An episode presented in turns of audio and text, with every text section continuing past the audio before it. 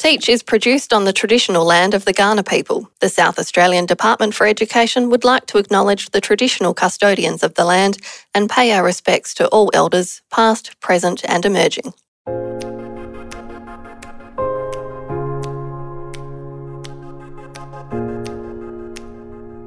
Hello and welcome to Teach, a podcast about teaching and learning in South Australia. My name is Dale Atkinson from South Australia's Department for Education, and today something a little bit different. We're joined by the big boss, Professor Martin Westwell, Chief Executive of the department. Professor Westwell, welcome. Oh, good on you, Dale. I'm looking forward to it. so, nine months into the job now, it's a reasonably solid gestation period. What would you say you've learned so far?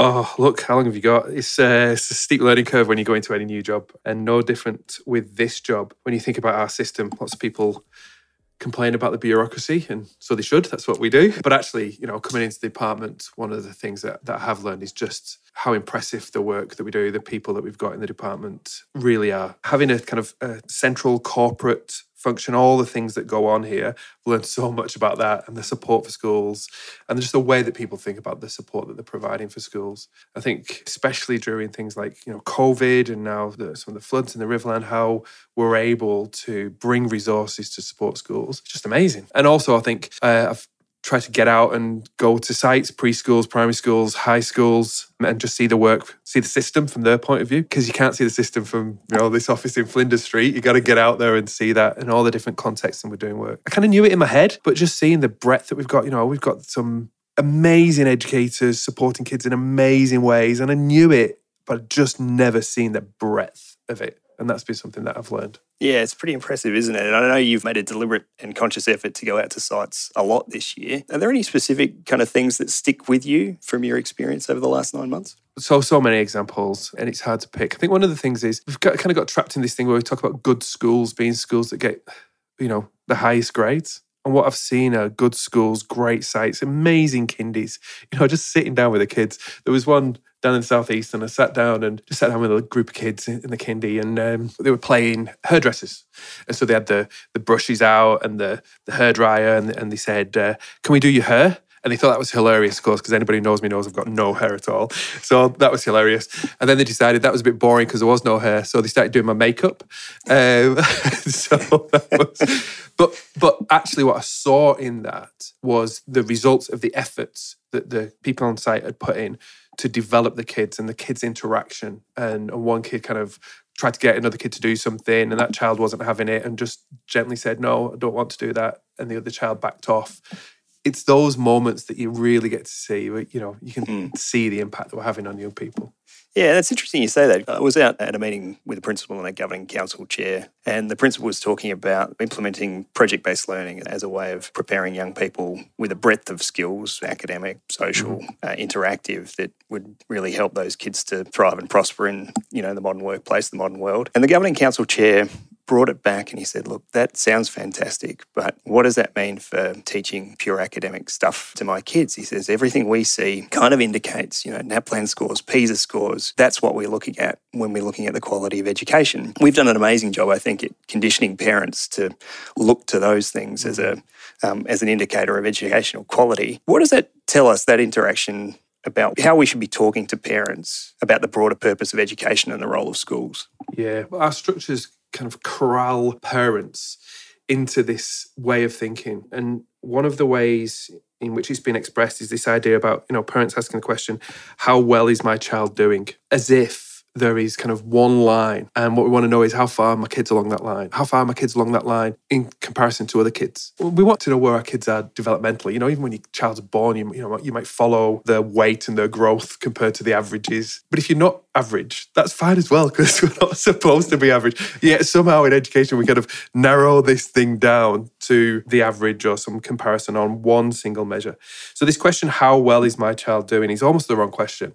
The question really should be how is my child doing well trying to capture that kind of diversity of what so many ways of doing well and of being ready for the world more and more we see employers saying I'm not interested in a university degree. I'm not interested in that how much you know. I can help you to develop that knowing. What I'm really looking for doesn't matter which industry students or uh, young people are working in. What I'm really looking for is resilience. What I'm really looking for is that ability to learn. What I'm really looking for is that good communication and ability to work with others. You know, whatever those things might be. And yet we leave those to emerge from education. Parents go, well, that's all okay. Just as you said, that's all okay. But come on, the main game's over here, isn't it? Well, no, it's not anymore. And it hasn't been for a long time. But what we're really seeing now is the world really demanding that shift. I was talking to the Industry Skills Council, so people from industries all across South Australia, and I talked about this and the shift I think that we do need to make to get that balance right. A bloke came up to me afterwards and said he was a potato grower down in the southeast, and I thought, oh, what's he going to say? He's going to say, is he going to say, you know, oh, I just want skills, and he didn't. He said, that's the best thing I've heard that's exactly what we need for our young people. Now, of course, getting a job isn't just the only purpose of education, but what we are seeing is that the world's asking us to think differently about education. And I think that'll come through with that conversation with parents as well. Question being, how are you, the education department, best preparing my child to get into the world and be brilliant Come on, how are you doing that? That's what I want parents to ask, not how well is my child doing. So, what does that mean for an educator in terms of how they know whether they're doing a great job? What are the indicators we're looking for from educators in, in that sort of space? That's really why we've started off this conversation about the purpose of public education in South Australia. Because we have to really have a settlement on what we agree that we're going to jointly be responsible for. And then things like the Australian curriculum that I think are a bit full of lots of knowledge, which is great. Students need knowledge, uh, subject specific skills, but perhaps not some of these are the, the things that we know are so important. So if you just think about something like uh, self-regulation skills, some research just come out that you can teach self-regulation skills, and if you do, what happens is uh, it has a big impact on students' academic achievement. But what it also does is it has a big impact on students' ability to control some behaviours, ability to stop and think and make better decisions. That's making students brilliant, not just in the academics, but also in other aspects of life and in the way that they interact with other people, the way that they make decisions, the way that they participate in a democracy, and all the information, all the misinformation that's thrown at them to be able to just stop and think and say, well, actually, my, my emotional response to that is this. But my second thinking is actually, well, hang on a minute, and do that thinking. That's what makes you a brilliant mathematician. Or it contributes to making you a brilliant mathematician, a fantastic historian. And it also helps you to find your way in the world. It gives you that space for clarity of thought, I guess, right. which is where you need to be. You've spoken before about South Australia being historically a leader in public education, stretching back to the 1800s. It's probably not the public perception now, albeit we know that there's plenty of innovative practice out in the mm-hmm. field. What can we do collectively to reclaim that position as innovators and leaders in public education? You've got to be able to tell a good story, right? You've got to be able to tell your story. I think going back to this kind of purpose, you know, what are we here for and tell that story? You know, there's that famous story that's probably not true of JFK going to NASA in the 60s and uh, meeting a janitor and going over and saying, Well, what did you do? And he said, Well, Mr. President, I'm helping to send a man to the moon. And I love that uh, even though it's probably not true. I love it because what it's, it is, it's you know, we've got this thing that we're going for, and everybody knows what it is, and we can be really clear about what it is that we're going for. And of course, it's not enough just to have the story. You got to do the thing as well, right? They actually did put a man on the moon, so you got to you got to be brilliant. But if you look back at the story of South Australia, you know, some of those amazing people, like you've got the legacy of people like Albie Jones, Garth Boomer, South Australia was known for meeting the needs of students, having a system that really focused on students, on students being effective learners compared to knowers. To be an effective learner, you've got to know stuff. It can't be knowledge free. You've got to know stuff. You've got to have skills in the in the subjects in the areas in which you're doing learning. But I think South Australia was known for being effective learners. So you go to a, a janitor, you know what we call them that, a janitor in a school in South Australia and say, um, what are you doing? Oh, I'm helping to develop effective learners. That would be pretty amazing. Yeah, amazing. If we had that story and we had the evidence to back it up and say, this is what we're doing. This is how we're changing the world. This is how we're changing South Australia. So I think that both we can do that and I think we can tell a better story about how we're doing that. Yeah, group of 30,000 people all targeted in one direction. Right. You've identified student agency as a key factor in gaining traction in learning. Now, my dad would say, why would you ask a six year old what they want to learn? Mm-hmm. What does it mean, student agency, in terms of curriculum design and pedagogy? Two things, just first of all. One of them is the student agency in learning. That's the kind of means to an end. Yeah. So we want to be, want to do this learning. You want to get this achievement. You want them to do brilliantly in NAPLAN and the SACE and other assessments we might have. And so there's question about how does student agency support that? And you can think about student agency as an end in itself. We want young people who have got agency who can take agency, can use their agency in their lives. We want young women, we want young men who can use their agency. We also want young people, gender diverse people, say, this is who I am. And I am taking agency in my life to achieve my goals in my life, to support other people, to help other people, to change South Australia. And the opposite, of course, of agency is just that passivity mm. of sitting back and letting the world do what the world wants to do to you. And so now we're thinking about student agency, the development of agency as an end as well as a means, and something that's going to be important in the world. Back to kind of what it means for us in terms of our system, it's not about saying, you know, you choose, we'll stand back and kind of cheer from the sidelines. oh, yeah, good choice. You know, it's not that. If we're purposefully going to be developing student agency and it's an intentional outcome, then we've got to get in there and support students to do that. And it might be some choice about what they're learning, it might be some choice about how they're learning, it might be some choice about how they're going to show us the evidence of their learning through our assessments and other things. And it might be some big things. You know, imagine if we had student voice in some of the policy decisions we're making about curriculum, about the way that we run our schools, the way that we run our system. Because then, if they've got that voice, they've got some of that ownership, the part of the story. And so now they become active partners in that work rather than, again, sitting back and letting it be done to them. I also think that the student agency, we can see it has a big impact on students' self concept in their learning, on the sense of belonging, on the idea that, you know, yeah, this is something, I'm taking this personally. This is something I can do, I, I can be part of. So I see it as being crucially important in moving forward in education, no matter where we are in the world. And I do think we have to think about how we incorporate it into our practice and how do we support our educators to incorporate it into their practice. And that's a process that's already started. I mean, last year we held a, a number of student forums across the state. Can you tell us a bit about that project and why that was so important? This is starting with our students purposefully, asking our students about their aspirations for the future, trying to reveal their thinking underneath that. Also, thinking about how are they partners um, in this process. So, this idea about getting to our purpose, you know, the example that's often given around the world is is Kodak. Kodak thought that they were in the business of film and chemicals, and they sold more film and chemicals. And even in their own labs, then they invented digital photography, and they put it to one side why? Because they were in the film and chemical business and it decimated the company. It made them irrelevant because the main game moved and went to digital photography. Now, if they thought they were in the business of photography, the business might have moved and changed and maintained its relevance. So, the reason why I give that example is when we talk about our purpose, we're going to make sure that we re- remain relevant. And who do we have to remain relevant to? Well, clearly our students. So, what does relevance to our students mean? So talking with our students of course important to do that work and to make sure that our students feel like they're part of the story that they're activated in that work. But what we're also seeing there is students telling us you know they don't use this language but telling us something about equity telling us something about wanting to be challenged more. You know we put some of the data in front of them about things like the cognitive engagement talked about what cognitive engagement was and then showed them their own data from the well-being and engagement survey and said what do you notice about this data first of all then we ask them, why do you think things are like this?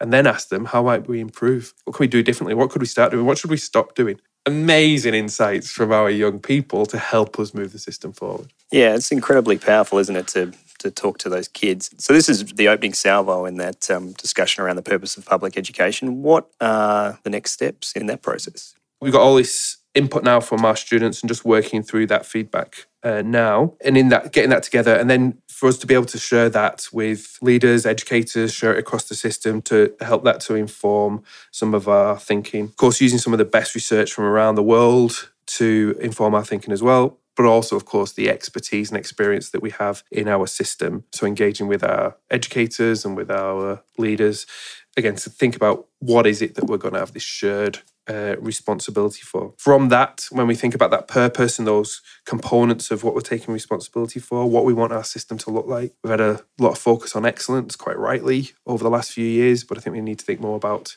equity in our system. What do we mean by that? And how do we get an equitable system?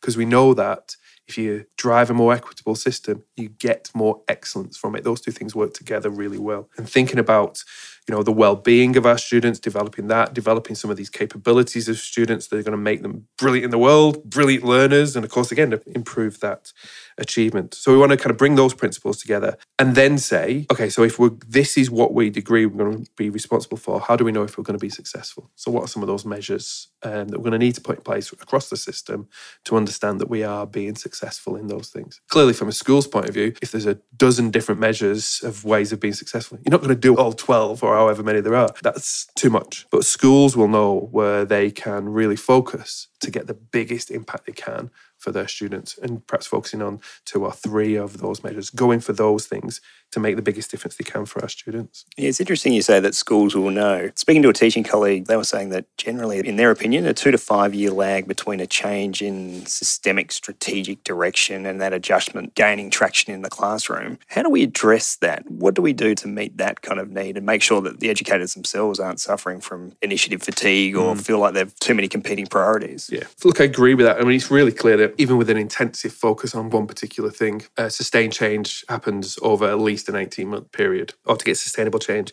you've got to focus on that for at least an 18 month period. And I think your point about initiative fatigue is a really good one. If we're doing lots of bits and pieces, and there's no clear understanding of, you know, why we're doing this, we don't have our man on the moon discourse. It feels like you've just been asked to do a lot of stuff you know, it's unconnected stuff. We've got this thing going, initiative going on over here and that initiative going on over there.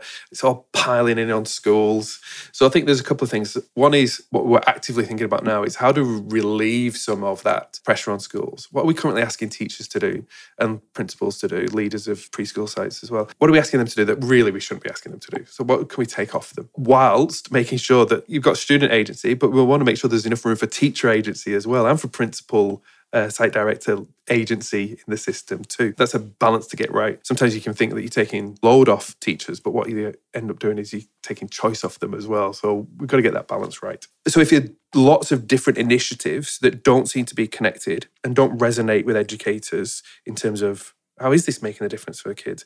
How is this helping me to express my professional identity as an educator? Because this is what I'm here for. I'm here to make a difference to the kids. If you don't feel like it's all connected, then you're just doing stuff for the sake of it. That's draining. But I think that with our purpose statement with this shift of balance from just excellence to excellence and equity with thinking about what are the components of well-being that support our students to be successful in the world as well as in their learning and perhaps some broadening to think about how are we're developing some of these capabilities for our students. I think when we've got that story settled in south australia anything that we do will then be guided by that. So everyone should be able to see that this initiative this piece of work this offering, this opportunity is connected to us putting a man on the moon, our version of that. I think things will make much more sense and educators will see the connection to their professional identity and to their professional purpose in making the biggest difference to kids. I think that will help as well as the streamlining that's necessarily along the way.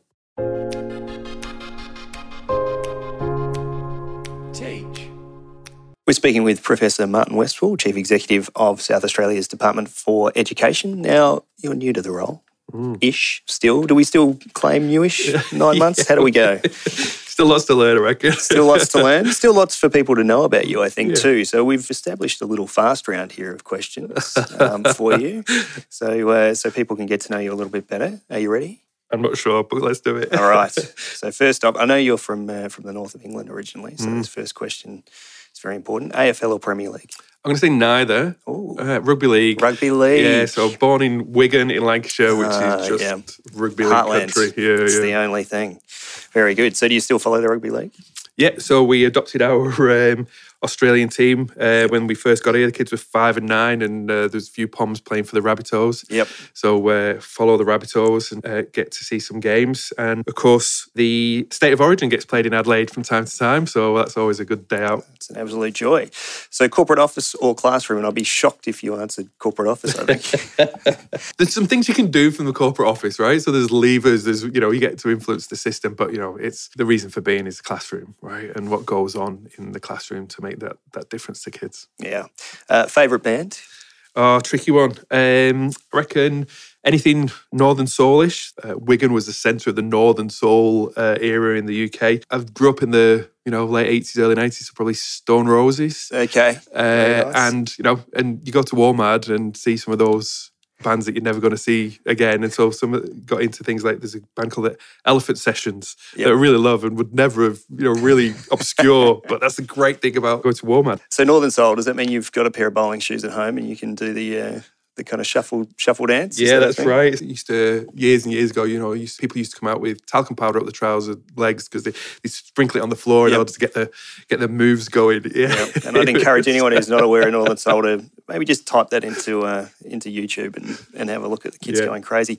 One book every educator should read. If I had to pick one, it would be Ken and Kate Robinson's Imagine If that came out recently. I think that's a really great short read, captures Ken Robinson's uh, philosophy. But things like even G.H.R. Hardy's A Mathematician's Apology, I think anybody who works in science, maths, physical sciences, that's an incredible read.